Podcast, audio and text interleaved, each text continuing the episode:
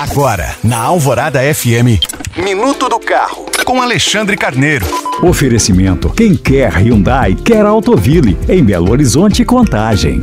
A partir do próximo mês de julho, os automóveis zero quilômetro vendidos em países da União Europeia serão obrigados por lei a trazer um novo equipamento de segurança.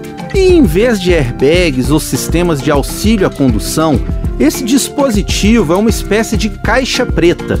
Ele se chama Event Data Recorder, ou simplesmente EDR, e armazenará dados como velocidade, desaceleração, posição do veículo na via e ativação dos equipamentos de segurança, como a atuação do controle de estabilidade e dos pré-tensionadores dos cintos de segurança no ato de um acidente. Além disso, o aparelho registrará se o sistema de chamada telefônica de emergência, que também é obrigatório nos veículos comercializados na União Europeia, foi utilizado. Com base nessas informações, será possível determinar com mais eficiência se o motorista teve responsabilidade no acidente e ainda se os equipamentos de segurança do veículo funcionaram corretamente. Assim, grosso modo, a EDR terá exatamente as mesmas finalidades que uma caixa preta de avião. Lembrando que você pode baixar esse e outros podcasts pelo site alvoradafm.com.br. Eu sou Alexandre Carneiro para a Rádio Alvorada.